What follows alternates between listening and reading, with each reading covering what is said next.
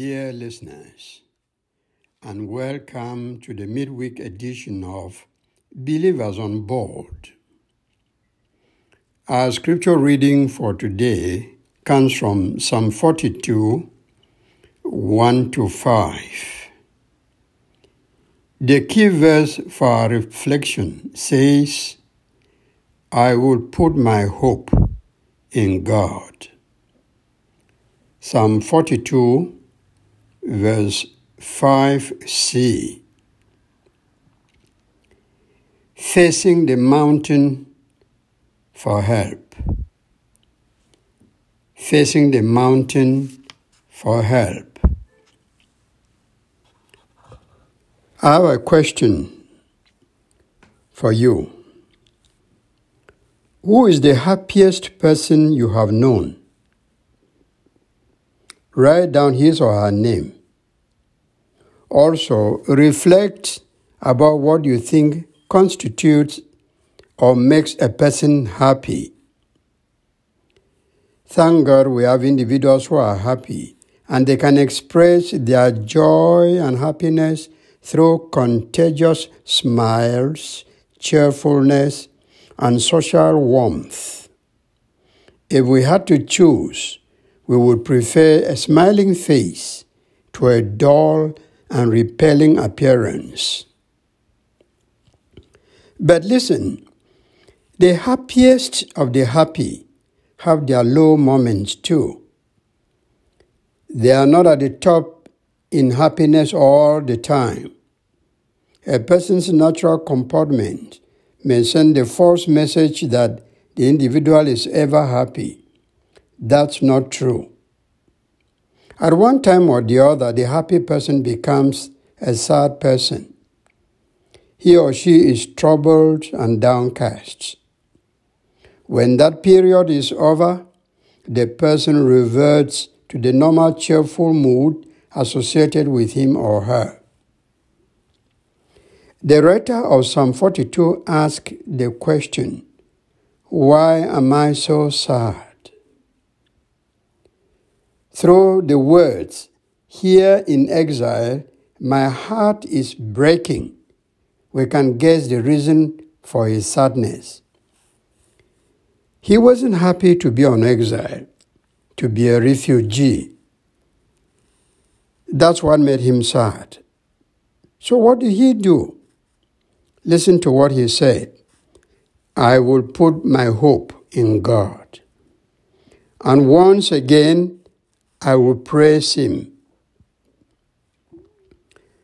You are already on the road to good health when you know the doctor to consult. Thus, it was very consoling to the psalmist to be aware that in times of trouble, he has to put his trust in God and things will shape up for good. When the sadness is over, he will thank and praise God. So when you face the mountain for help, that is when you are looking up to God to help you out of an unpleasant situation. From your own experience, you know that we live in a world full of pressures. You have pressure from work, pressure from relatives and children, Many things are struggling for your time. Maybe some parents living in their home country and having children outside, abroad, say in America or Europe, don't know what those relatives go through to earn a pound, a euro, or a dollar. Some have three jobs, running from one to the other daily and having little or no time to rest. In fact, it is by the grace of God that they are surviving. People at home are constantly asking for money without knowing what the children go through. Work pressure at home is not the same as it is in some Western countries. In this part of the world, all your seven days of the week are occupied, and you get tired, body and soul. Now, when the suffering in exile pressed on the soul of the psalmist, his mind went out and above his immediate environment. His heart went out in search of comfort and peace. He longed for God as a deer longs for a stream of cool water. He faced the source of peace and calmness, the living God. He looked up to the hill and saw that his help will come from the Lord. God was the only person to worship and adore, even in moments of pain. Now, to the psalmist, his enemies even compounded his situation through provocative questions. They asked him, Where is your God? Of course, his God was not far away. His God was near to him, and all his people on exile waiting for the timely hour set for them to be free from captivity. And when that time came, Yahweh liberated his people, and they returned to the Holy Land. If you are in Cameroon where the war is raging, you are like the psalmist, asking, O Lord, when will this war in the northwest and southwest come to an end? O God, are you still there? Don't you see that your people are perishing? When are you going to come and help us?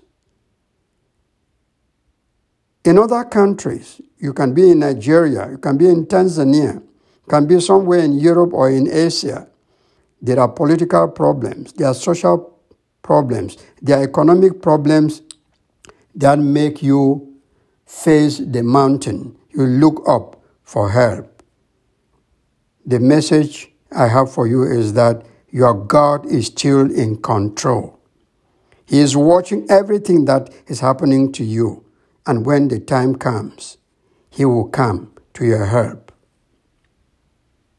All kinds of social engagements demand your money, as you know.